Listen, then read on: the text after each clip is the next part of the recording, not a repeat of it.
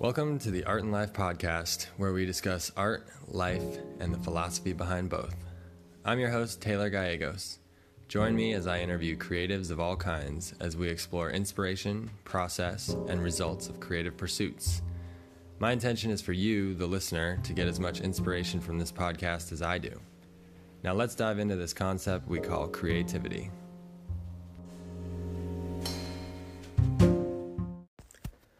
Welcome, everybody, to the podcast. I'm your host, Taylor Gallegos, and uh, with me today is my good friend, Mickey Kenny. Mickey Kenny's uh, a native Alaskan from Anchorage. Uh, we met back in the day, uh, probably eight or nine or ten years ago in Fort Collins, where Mickey was getting his master's in poetry and a mutual friend of ours connected us so that we could do a project together. Uh, it all started with an artistic collaboration, and we ended up creating a book of poetry illustrated by yours truly. And yeah, then from there he he started a band with my good friend Adam Fallick, who I interviewed in the first episode of this podcast. So if you want, jump back there and check that podcast out to get a little more frame of reference as to who Wasteland Hop is. Wasteland Hop's the band that they created. Um, yeah, this was an awesome interview. We we did this at six a.m. Uh, in the art studio, and there's a train that goes by once or twice, and uh, it started drizzling a little bit, so you might hear that on the tin roof of the shack. Um, but other than that, I think it was a really good good interview. We talk about uh, poetry, about writing, the writing process, the process of being in a band and how that works, and a whole bunch more. So, again, I really appreciate everybody tuning in and listening, and I hope that you guys are getting as much out of this as I am. Um, philosophical conversation is one of my favorite things in life. And that's the intention of this podcast is to showcase that and showcase the creative the creative people that I feel blessed to interact with and you know bring that to you and and hopefully inspire creativity and action and beauty and whatever else in uh, in you. So uh, thanks again. Definitely subscribe to the podcast and uh, share it out with your friends. Anyone who you think is creative, who might enjoy this in any way. And uh, yeah, I guess that's about it. So without further ado, Mickey Kenny. Welcome to the Art and Life podcast. I'm your host Taylor Gallegos. Uh, we're doing an or- early morning session here, and because I've got my friend Mickey Kenny. Uh, he's the MC from Wasteland Hop. You guys heard Adam talk at the beginning of this whole podcast series, and uh, yeah, now we have Mickey, and he's visiting from Alaska right now uh, on a little vacation. So yeah, had to get him in here. It's like six in the morning right now. Yeah, and I, I didn't know if I'd uh, do it. I was gonna kind of see what happened in the morning, and as it so happens, woke up naturally like five fifty. One of those moments like look at the clock, had no idea time. It's like five fifty. That's that's probably a sign. Like I'm up, I feel good. Let's make it happen. Let's do this.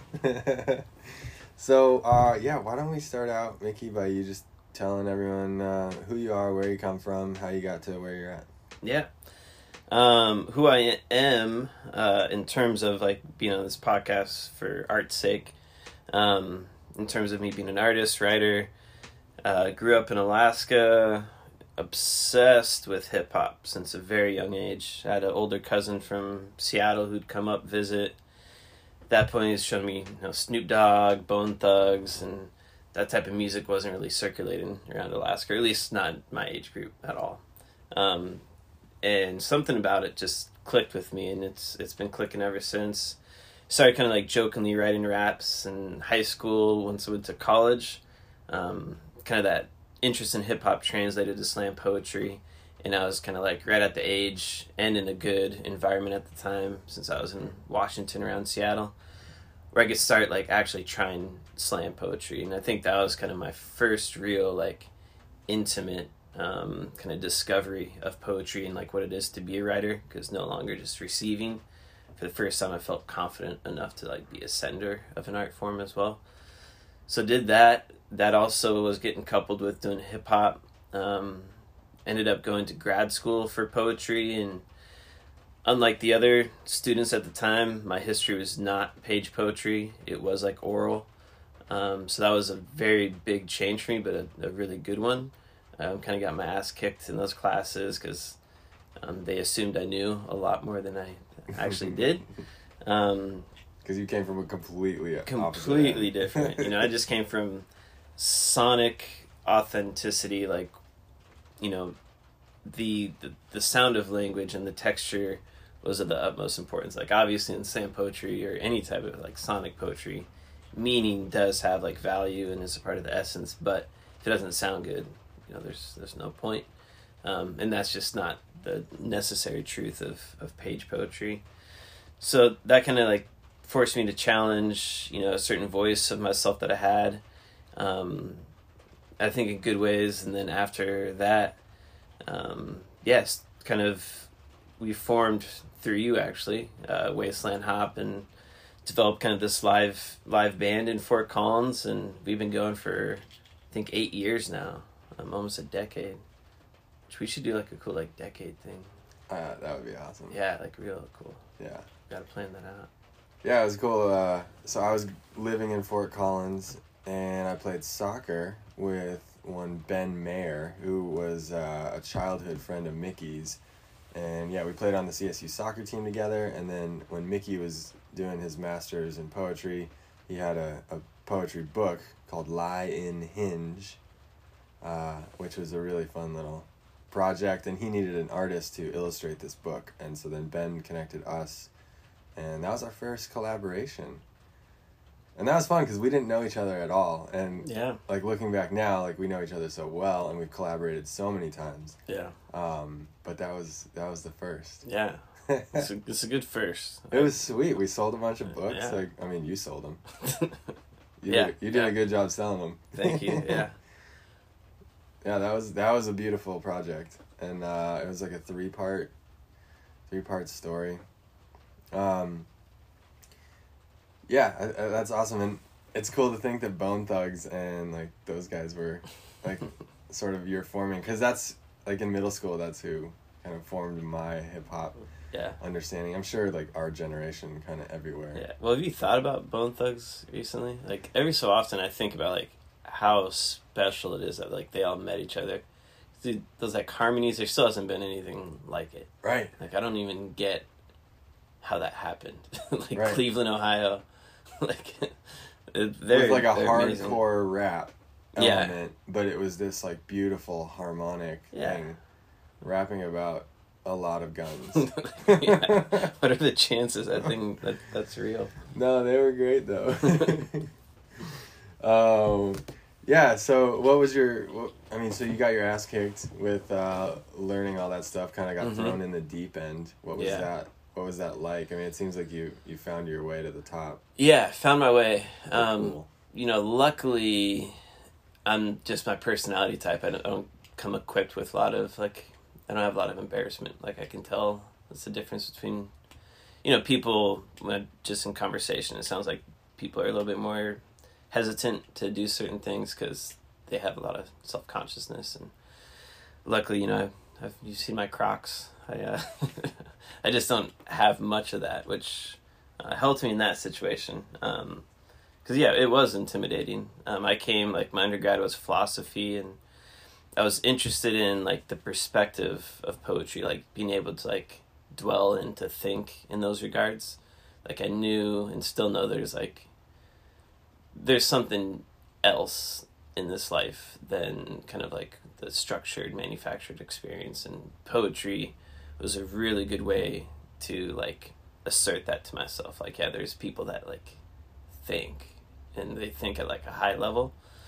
And yeah it was a three year program. Probably the the first year was just trying to acquaint myself with like the language and um, you know, we had three main professors, and each one thought similar enough, but also distinctly different. And yeah, that first year was just training me like how to think, like really.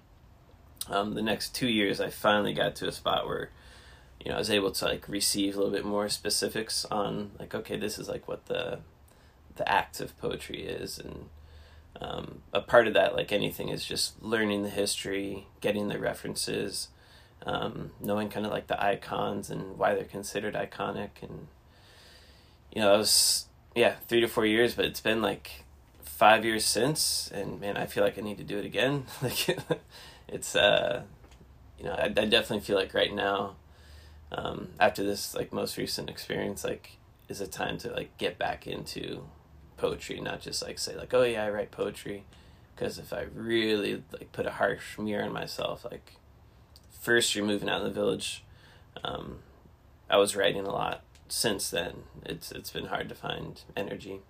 Um, Tell so people about your uh, your village experience. Yeah, so even we did the introduce ourselves at the sound. You know, what it was sound therapy. The sound bowl sound bowl. session over at Yeah. I don't know what I said, but I started talking about the village. Like, oh, the village, I need a reset. it's like these people probably have no idea what I mean when I'm saying like the village has been rough. Um, yeah. So the they past, felt it though. yeah, this guy needs. they, they can feel it. Whatever village you're in. Yeah. Don't bring that village in here. Wipe that off your feet. Uh, yeah, so I've been. This is my fourth year, or has been my fourth year. I'm going to start speaking in the past because I'm, I'm there. I got it. yeah, you're done. Yeah. Well, For now. we got to May. Like, I'm, Yeah. I still have more time, but did it.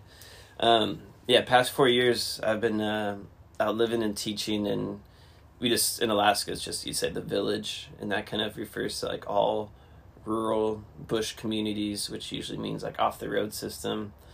Um, if you're not familiar with Alaska, you pretty much have like Anchorage and Fairbanks as the two like main cities.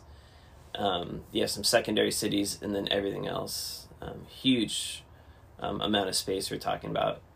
You know, and those are where the, the villages are. Those are the historical, cultural, um, kind of like epicenters of a lot of America. Um, but yeah, I've been in the interior, which is Athabascan. Uh, first years was a fly-in only village, um, population about two two fifty. And then the last two years I've been in uh, Minto, Alaska, population like one ten. And the region of Alaska it's in is it's just really harsh, um, and it's actually you know being on an art podcast it's it's been really good to think about in terms of what the role of art in society is or like any like grouping of individuals. Because where we are right now it's it's just barren. Like these people were hunters trappers and that's almost like the extent of it. In terms of like societal products economies like it was not a lot of resources that came with their territory so they're incredibly gifted at finding resources in places where they aren't and surviving. And on top of that, you add it's the cold. Um, it's just unforgiving. And then you know you look at other um, kind of regions and cultures in Alaska, especially where like there were abundance of resources like salmon and lumber, and you know that's where you get like the totem poles, and you see a lot more um, cultural like relics of of art.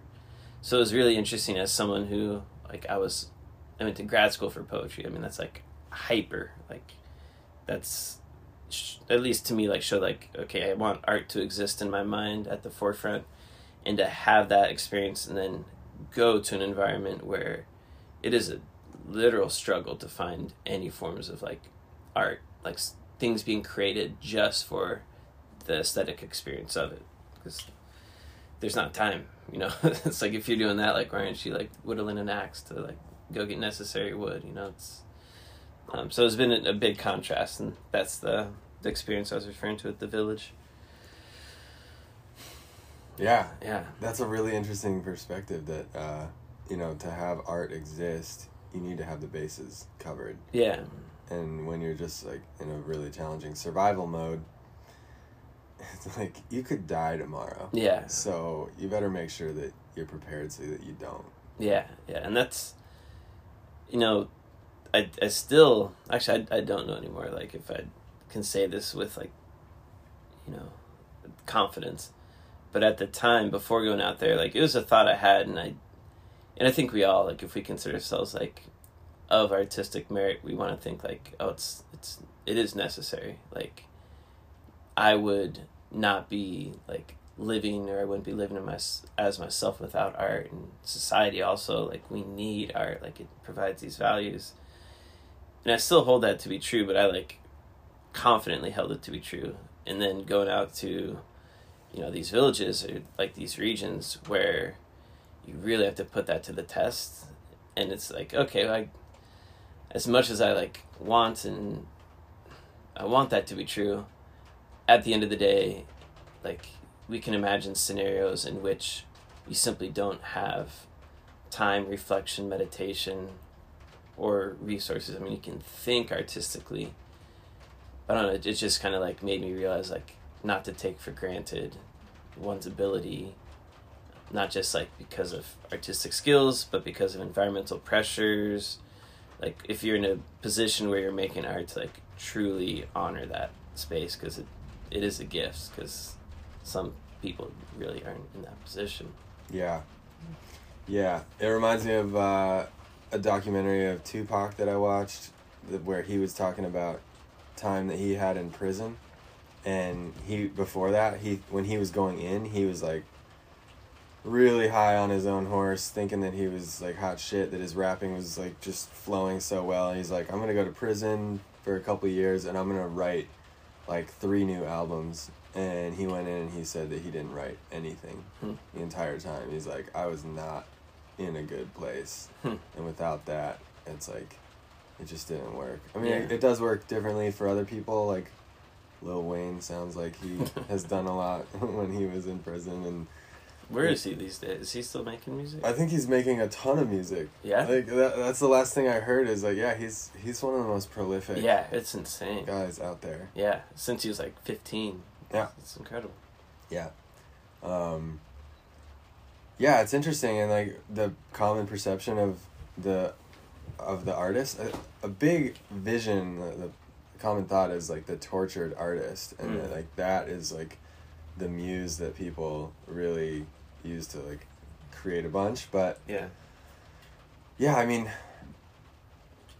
i guess i i feel a lot better when i'm calm and centered when you know my art just flows a lot better. I feel like i can sit still and do it. I mean um, yeah if i have like negative energy or energy's built up in a bad way or or life is stressful and crazy i'm i'm focused on like getting shit done or yeah. like there's like a lot of like physical kinetic energy in me that i need to get out physically yeah yeah but it, it definitely doesn't come out on a canvas very yeah. well yeah, it's kind of like if you're really in that like dire straits moment, it's like you're not gonna like paint a fish. You're gonna like eat the fish because you need to like eat, right? like, and then maybe you can like paint the fish from memory. Like right. maybe that's like one of the roles of art when you're in environments like that.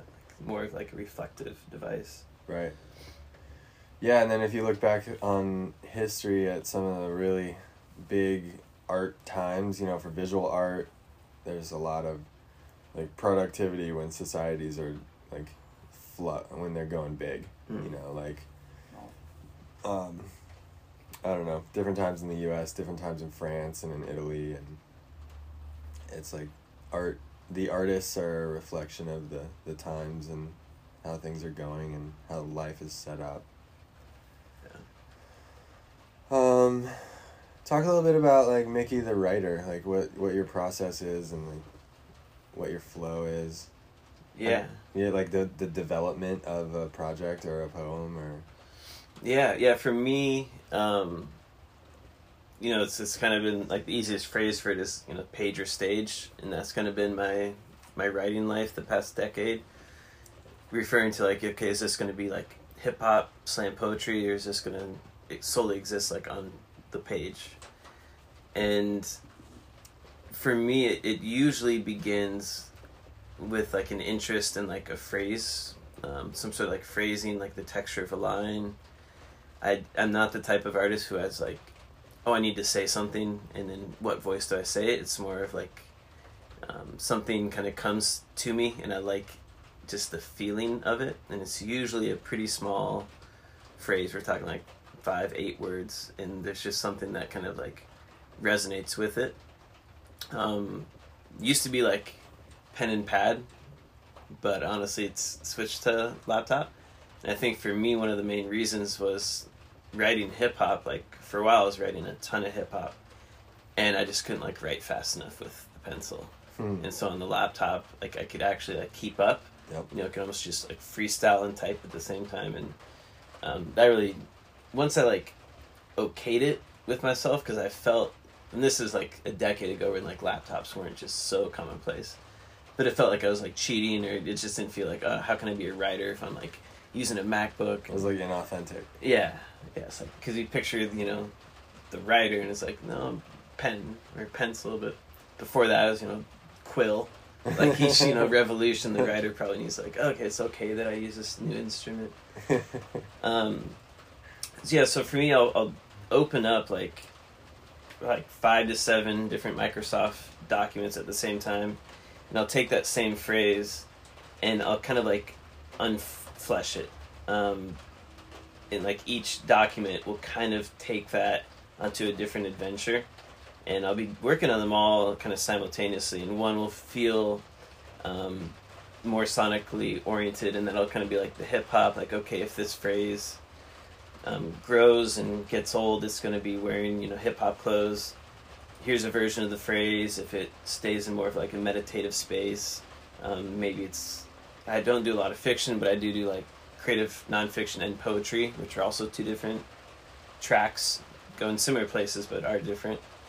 And so I'd, I'd say like a couple hours later, a couple days, like I'll have five, seven options, and at that point, I can usually like just have some sort of like connection with one that's you know more powerful for me. And at that point, I'll usually just commit and kind of like see it through. It may take, you know, and I'm not the type of writer that or artist. I don't know. I don't feel like a lot of my stuff is completed. I think with like Wasteland Hop, it's a lot easier to point to, like, oh, that verse is done because there's a recording of it. Right.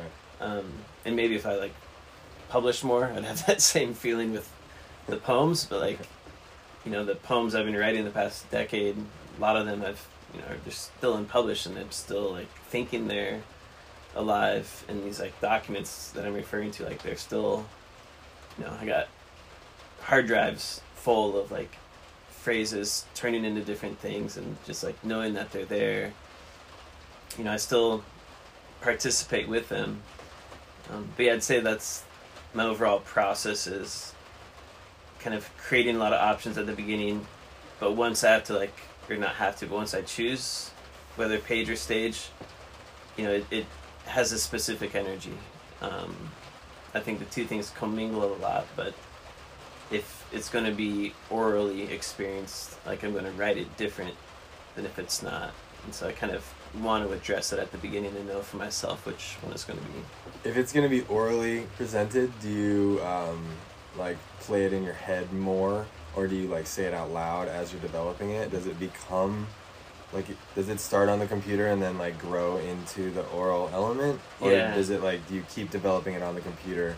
And then when you're done, then you're like, okay, now I'm ready to orally do this. Yeah, that's a good question. Um, I definitely think like it becomes. I'm I'm starting to put the oral training wheels on at the very beginning. So I'm definitely a writer who's like talking to myself a lot. Like if I'm typing and I like think a crazy person. Yeah, crazy. Perfect. That's why I'm in the village. People can't call me crazy at a cafe, right in the kitchen. right. Um, but yeah, I'll usually have. I, I don't like to write in silence. Like I usually have, you know, background sounds. Just kind of treat it like white noise. Um, but that does, I think, come through the writing. So like, if it's going to be hip hop, like you know, I'll have instrumentals on all all day. If it's going to be page, it's not going to be anything with like a four four, like a structured beat, because I don't want that rhythm to sneak in. Um, yeah, and so I'll be typing, writing, maybe stop for a day, work on like memorization. Um, for me, that's a really important part of slam or hip hop. So I start doing that at the beginning rather than like write it all out and then memorize it. I'm trying to like go with it, pause, get that memorized, and continue it. Because um, I think if you like memorize it, it's a little bit easier to see like its truer nature. Because like if you memorize it, like you do it in such a way that like it's telling you how it wants to be like said, like it tells you the rhythm, and then from that, I feel like it's easier to continue the like verse. You know? Interesting. Yeah, I feel like uh, like paintings sometimes like become their own thing, and then they tell you what they what's gonna work for them. Yeah. Um, yeah, they become they sort of take the reins a little bit. Yeah, and how do you list like? What's your process on that? Like listening to it tell you the direction. Um. Well, I think that's that's the part where you step back and look at it, and like when you're making a painting, it's really important to step back and take time where you're just the viewer, like you're the action element as the painter and then you need to step back and then like listen to it. So then it sort of becomes a conversation and then you see like oh that line is starting to develop nicely there. Why don't i like push that? And then you know it it's sort of this like uh interplay relationship with it as it's going. Hmm. and i have uh, uh, there's two different flows of painting creativity that i've got and one is the journey and one is the destination. And I've talked about this on the podcast before, but um, the destination painting is when it's like, okay, I'm going to make this image, and I'm not done until this image yeah. is created.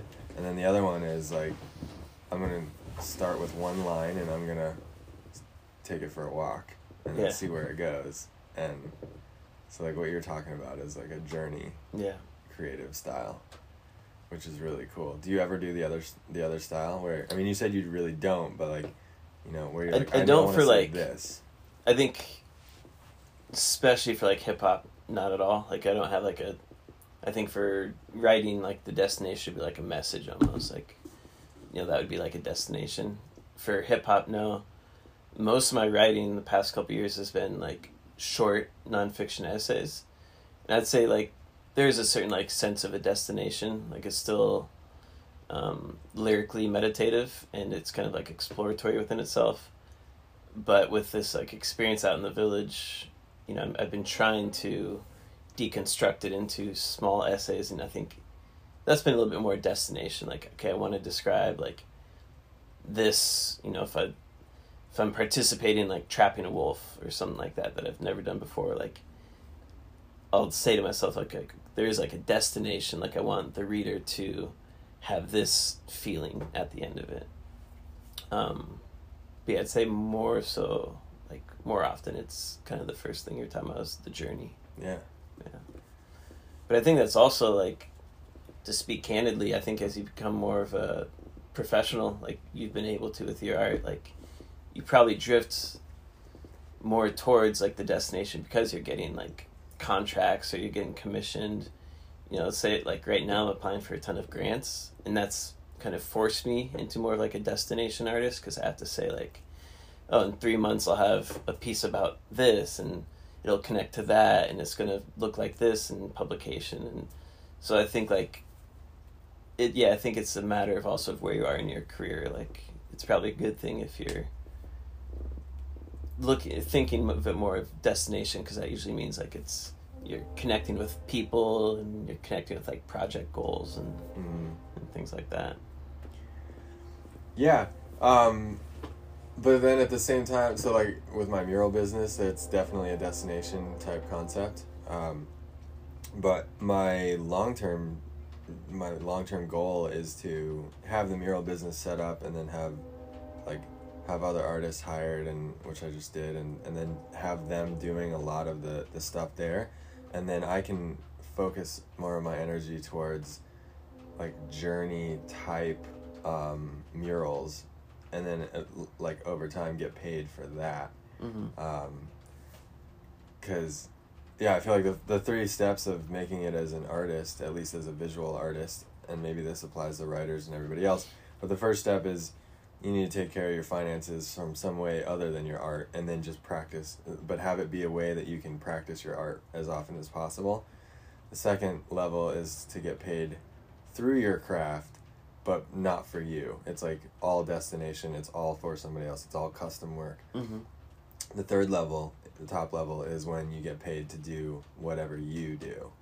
And um and so i'm kind of i'm in the second level and i'm looking to get into the third level Yeah. of that. Um If you don't mind me asking, how how do you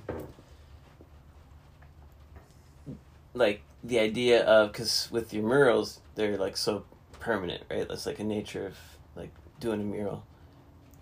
How do you think about like the journey? Because like a destination painting feels like more permanent, right? The journey is kind of free form, but on a mural it's like a lot different than a canvas. Like, how do you think the people um, that would like commission that, how do they feel about like, you know, getting like a journey pa- painting Right. rather than like a destination? Is just like utmost like trust in your journeys that it's like okay to create it into a permanent f- form on a structure of theirs. Like, is that like at all?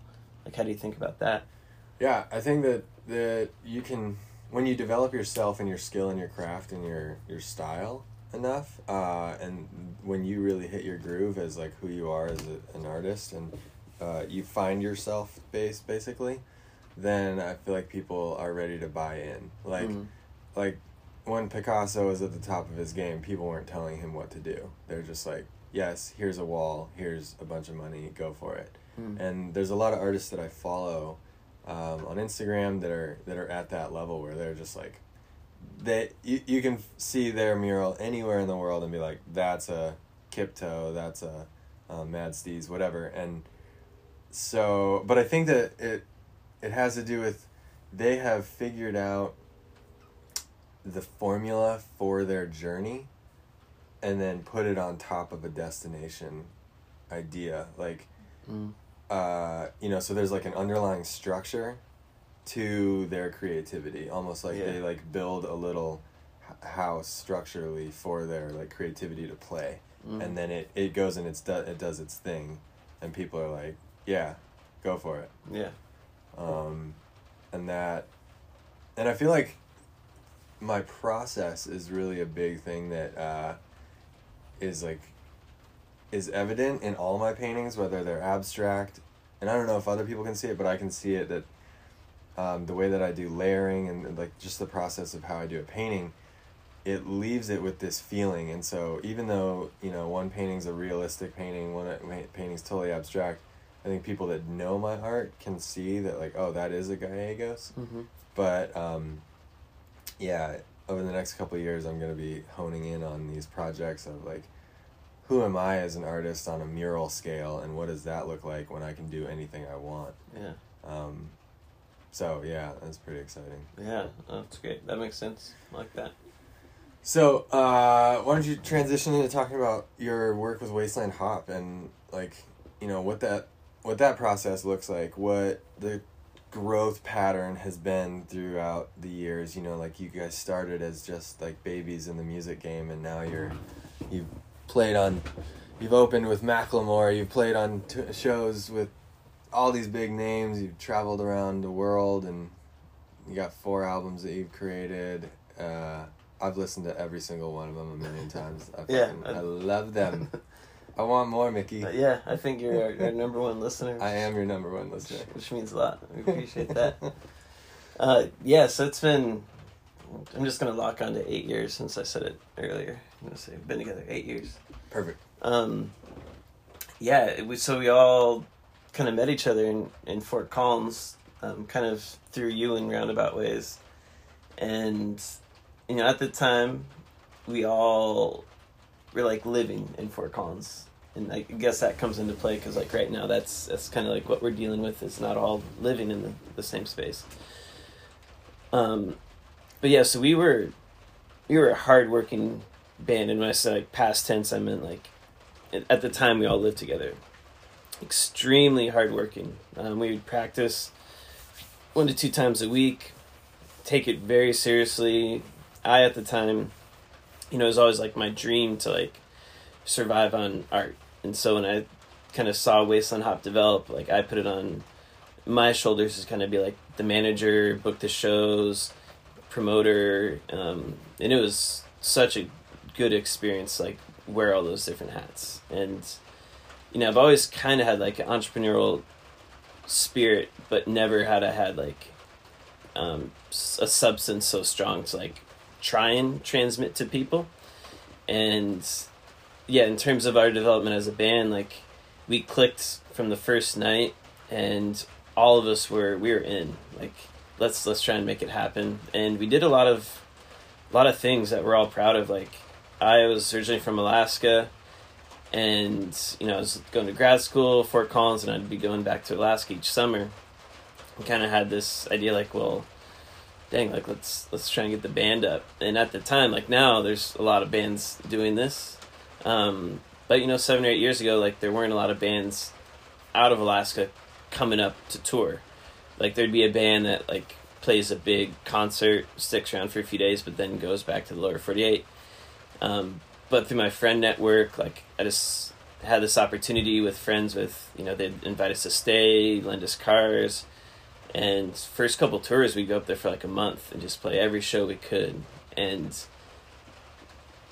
like the amount of like bonding that like that provided us, I think is kind of like the main reasons for our success. Like not only were we like writing and creating on the road, we were up in Alaska, um, experiencing just some some phenomenal stuff together, and then on off days, you know, writing.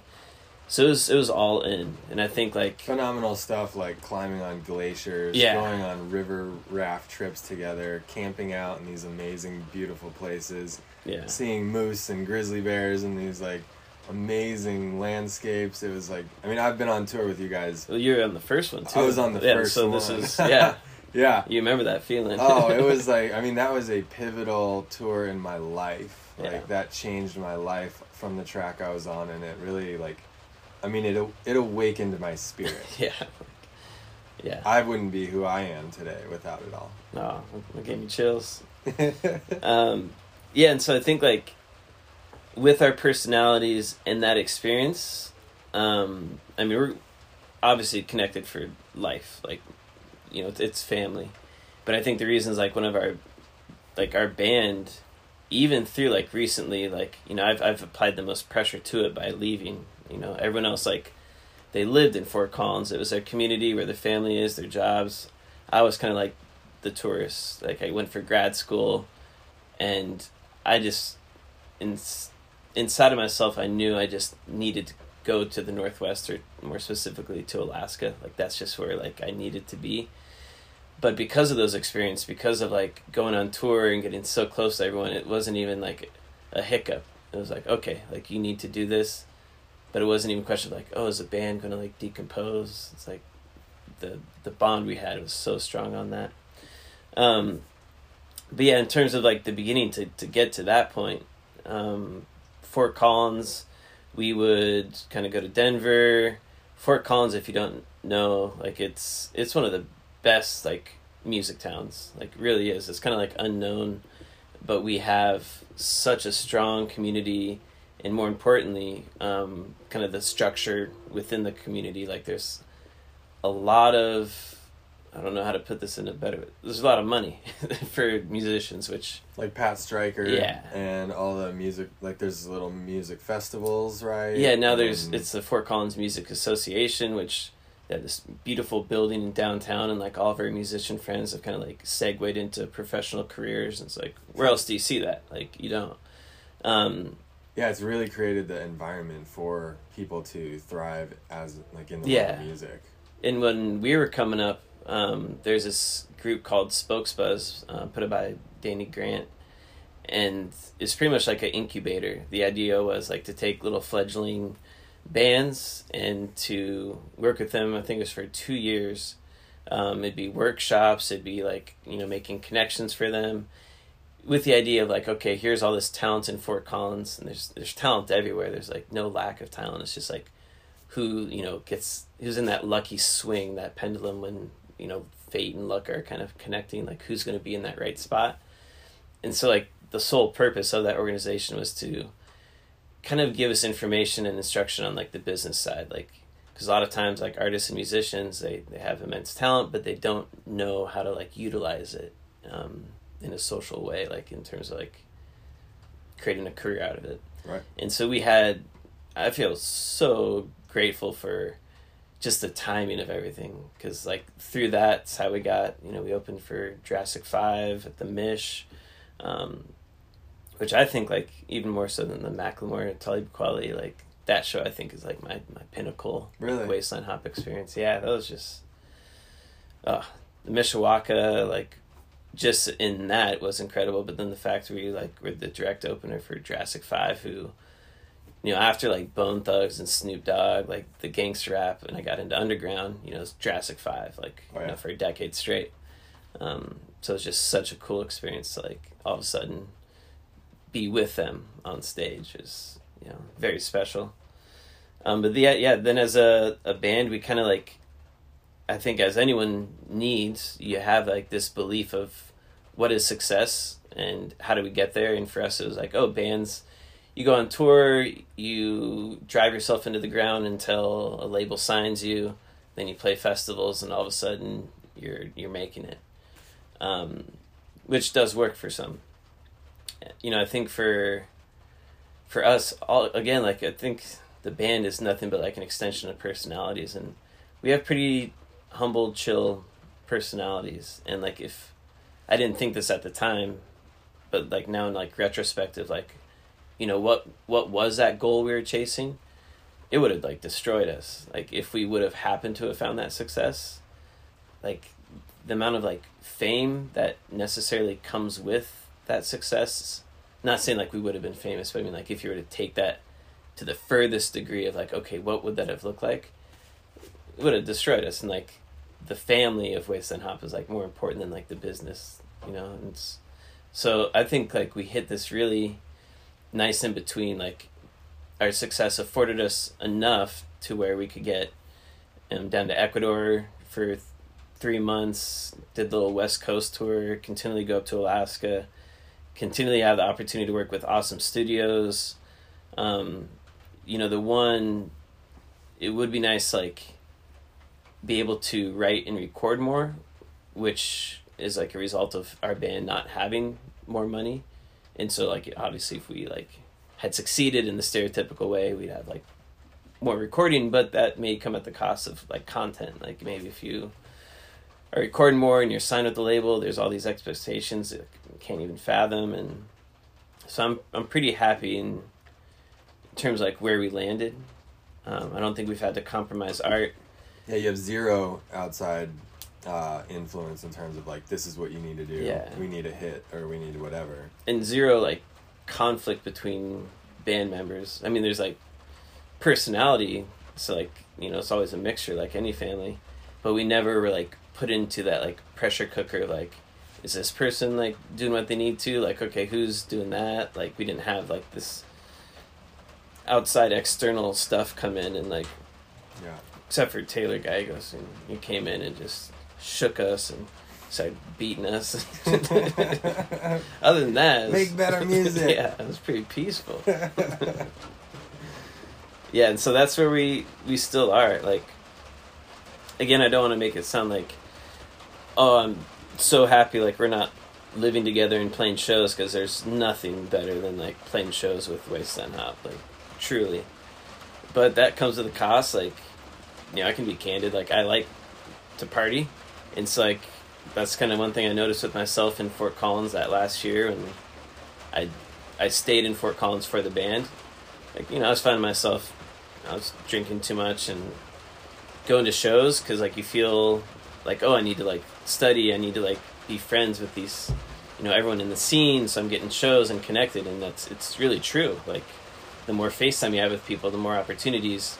But that FaceTime comes with staying up late every night and go to the bar every night, and um, there's just a lot of like things that come with it. Right. And you know, right now we still get to play shows, but you know, during the course of the winter, it's maybe like four or five, and then in the summer we go on tour in Alaska, and you know, we triple the amount of shows. Um, but yeah, I could, I would love a reality in which we have more, but it's hard to think of that same reality in which we're all living like healthy together. Right, right. Yeah, finding your balance that works for everybody in terms of like a lifestyle and a healthy, just like way of life. Um, I'd like to talk about this new album because I, mean we talked about it yesterday or two days ago at dinner and like, so you guys wrote this album. You wrote a lot of the content when you were in um, Ecuador, and it was sort of a, a wild time down there. But you did create this album, and um, everybody who's listening should go check it out. It's on Spotify and all the places. It's called Erosion Osmosis. You guys hired a really great artist to do the uh, the cover art. Which I have all the your original uh, cover art in my house. You do? amazing. Look Yeah. around, I see Wasteland Hop discography and your art. It's great. Feeling. That's awesome. But this this album, it, it's like I mean, I was thinking about it yesterday. It's it's got this like ethereal feel and like smokiness to it, and um, you know, I was telling you the other day that I feel like it's your best album so far. I feel like every single I song, too. like you guys have hit the groove with like what needs to be in a in a song in the same way that I feel like I've hit a groove in terms of what needs to be in a painting like to make it a successful completed composition like it needs this this this like the highs the lows the mids the in betweens and then like the final shebang and you guys have done that and every song is I feel like as good as any song that you've done before Mm. Um, and on previous albums you had some some peaks some Yeah. great peaks but now this whole thing is like the Himalayas Yeah. oh, And- nice. uh, I like that. yeah, and and it's just got such a feel to it. I feel like it's very like poetic and like uh, it. I don't know what the word is in terms of like poetry or writing, but it's it like puts you into the feel of the the space. It's like Yeah. a like a period piece. You like you feel like you're there in this like otherworldly Yeah. place. Why don't you talk about it a little bit? Yeah, I think you know the word I use it may not be the right word, was to me very like cinematic. Like Mm, mm-hmm. you feel like you're you're watching something or you're like with something, like you're within it this whole, this entire time. And part of that's intentional. Part of that was just the good fortune of uh, the songs that we happen to be creating. Um, yeah, so that you know, and this may be one of the things that like poetry's tried to teach me, and I've tried to listen to. But the professor, like my professors, always kind of like emphasize like, you know, slow art. Like I think as artists, like we get so like hyper focused on like the product, like, oh, I gotta do this, get finished, get like share it. You know, people want to share. It. And in poetry, like really, you know, it's like no, this is like a timeless participation. Like since the beginning of like thinking, like there's no rush. Like spend your whole life on like a poem. You know, that's like taking it too far, but that's kind of the idea behind it. And I think with this album, that's kind of like one of the best qualities of it is, I mean, in total, took it yeah, it took us about four to five years, um, and we have I think six six songs on it, and we really didn't have like songs that we didn't put on it, which shows like how like how much space each of those songs took up. It's, you know, we had another album, Morph, where I think we totaled like 14, 15 in like over two years. And it's nothing against, against those songs, but they didn't have the proper space.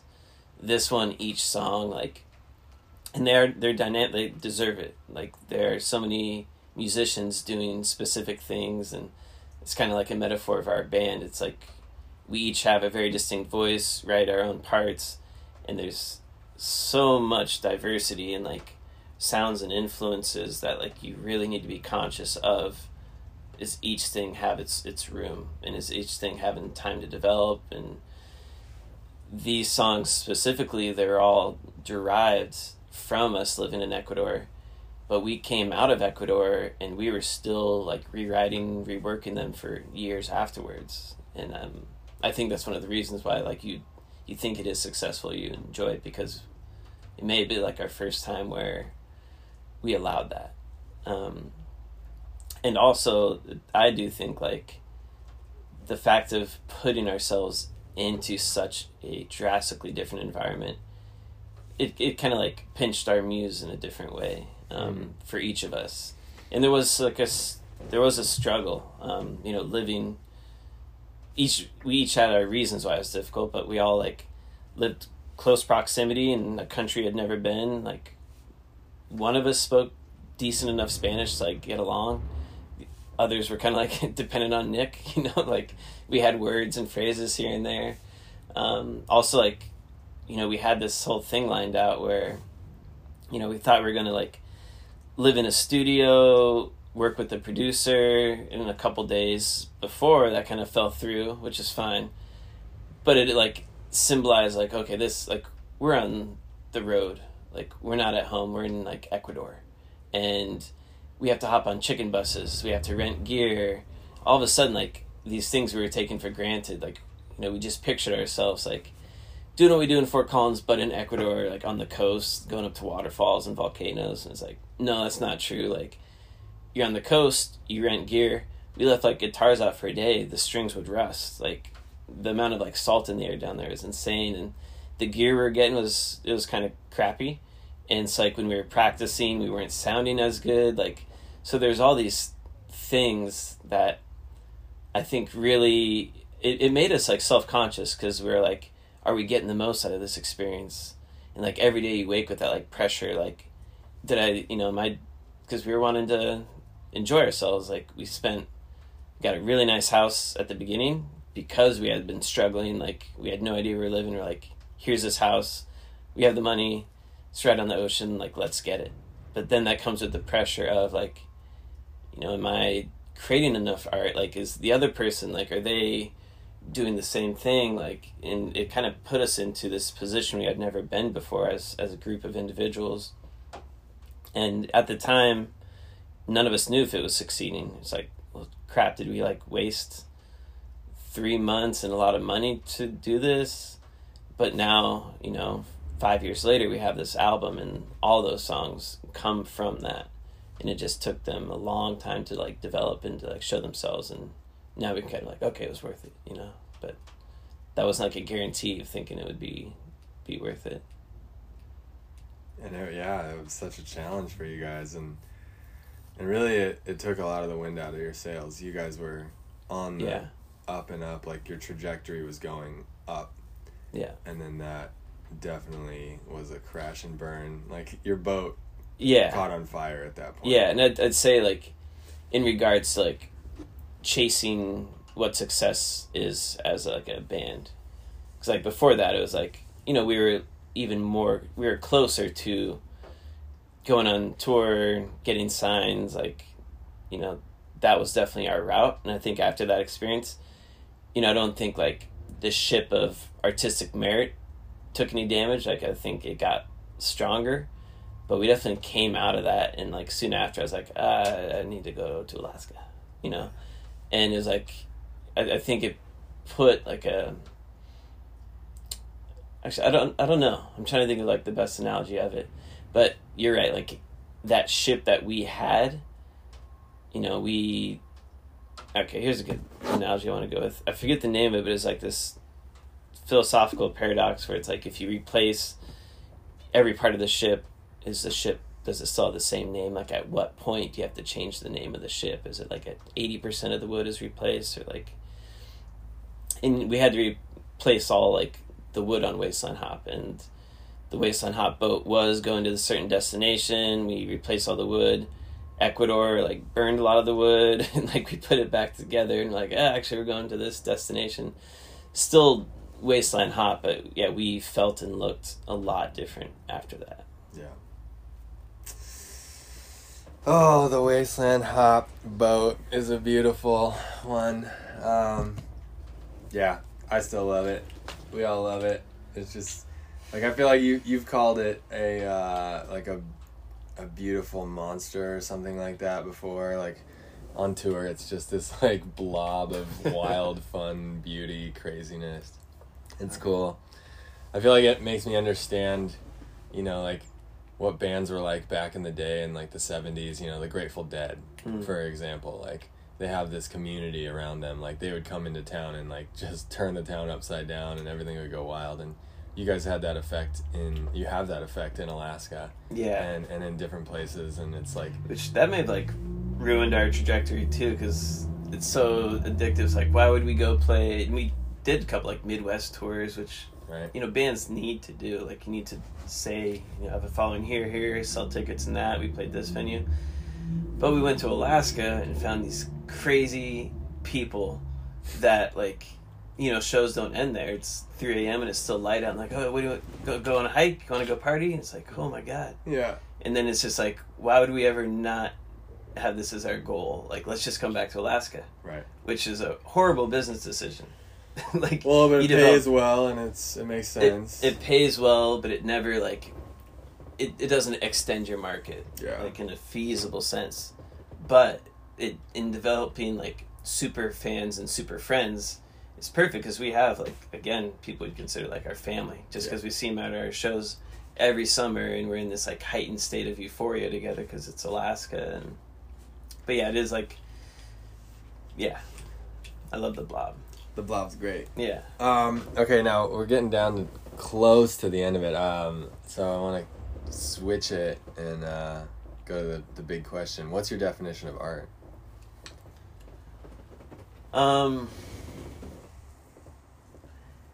I I think like for me, like I have to make a choice right now. Like, do I think objectively or subjective? Like, I tend to think art is definitely in the eye of the beholder. It's it's subjective experience. What's art to you may not be art to me, and that says nothing about the object that we're both viewing or experiencing. More so, it says like the mind state that's perceiving it. But if you put pressure on that, like that leads to a lot of things like not existing. So I don't know. like there is like objective like aesthetic that makes it easier for multiple minds to like perceive as art.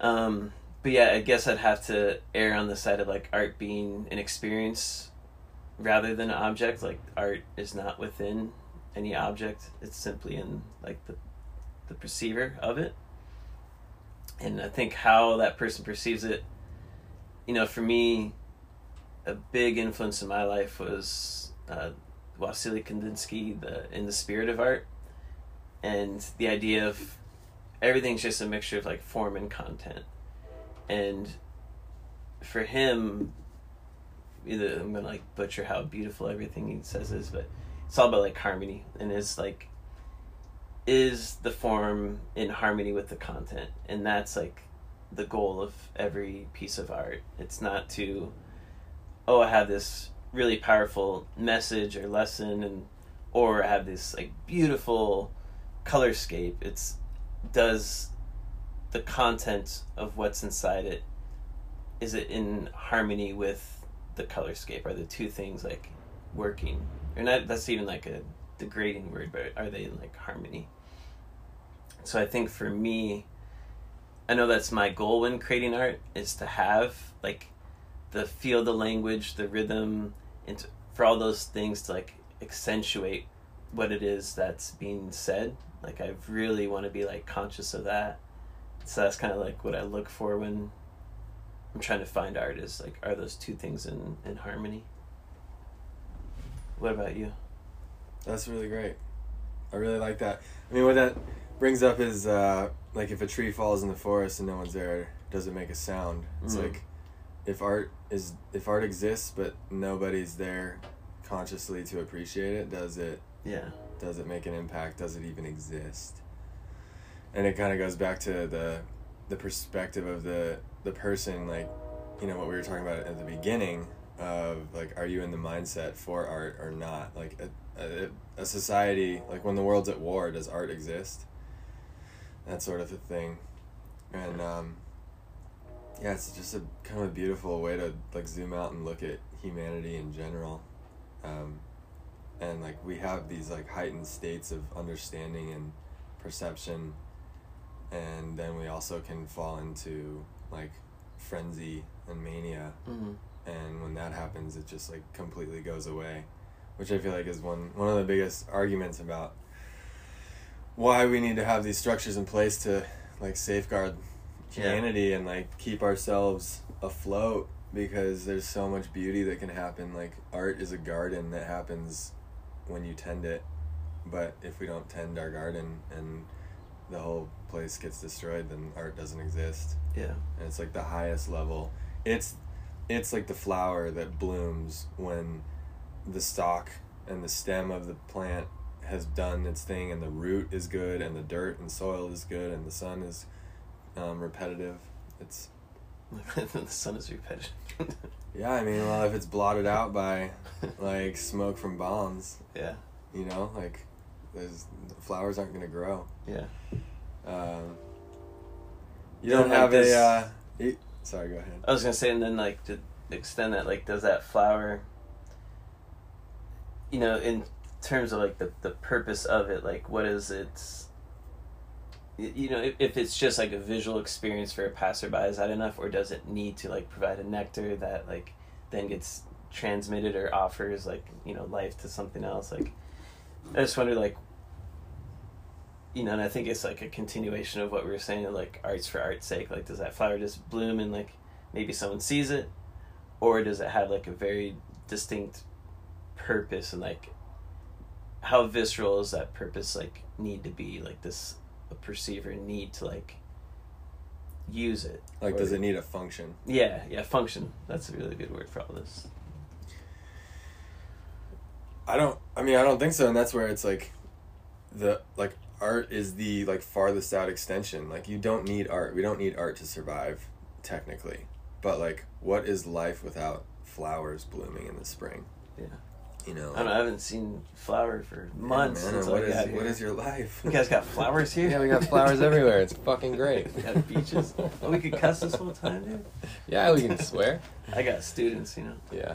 Um, Good well, we're getting down to it, so uh, I want to acknowledge you, Mickey. It's been a real pleasure working with you on all these different collaborative projects throughout time. I uh, I think that your the art that you create is some of the most beautiful stuff that I've ever personally interacted with, and um, it's one of those things that like as I listen more, more shows itself to me Hmm. and like the it allows me to get deeper and deeper into it. So like I really encourage everybody to listen to Wasteland Hop and like listen to songs over and over again because they really start to like open up more and like um your your rhymes are really fast a lot of times so it's like hard to hard to even hear it. Yeah, but I want to get. I know on Spotify, like when I listen to some music, like, have you ever had it where the lyrics just like are popping up for you? Yeah. You need to figure out how that happens because that'd be sweet. Yeah, that would be great. Oftentimes, that's the issue. Is like we have so many live instrumentation, and then I rap pretty fast. So especially at a live show, like people just, you know, Right. lyrics are important to us, but they are hard, and we kind of acknowledge that, and it'd be nice to make it easier. Right. Um, it looks as though yeah, this is gonna cut out here in a second. Why don't we just cut it out and then I'll uh, I'll put it in the notes for who who you should who people.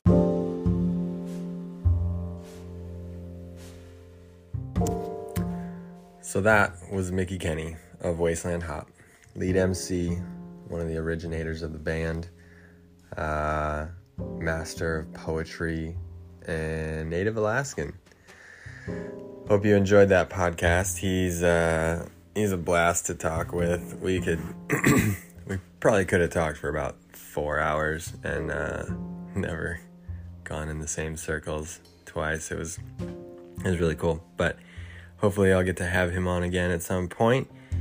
And in the meantime, if you ever want to reach out to him, you can reach out to him at Wasteland Hop on Instagram. And you can go to wastelandhop.com and email him through that. he loves to talk poetry, he loves to talk philosophy, as you can see. And he's got a really cool perspective on things, which is always interesting. And another fun thing about Mickey is that he can just, he also has the ability to joke around and uh, be goofy like nobody else. So he's not all high and mighty, uh, master's degree holding, uh, where he's like too good for things. He's also just a salt of the earth type of dude, type of people that come out of Alaska. Uh, if you ever get to go up there, definitely go for it because it's amazing and it's beautiful and magical and um, it's definitely the final frontier of the United States. And yeah, on that note, um, I'm Taylor Gallegos. You can follow me, uh, find me on Instagram at Taylor Gallegos Fine Art.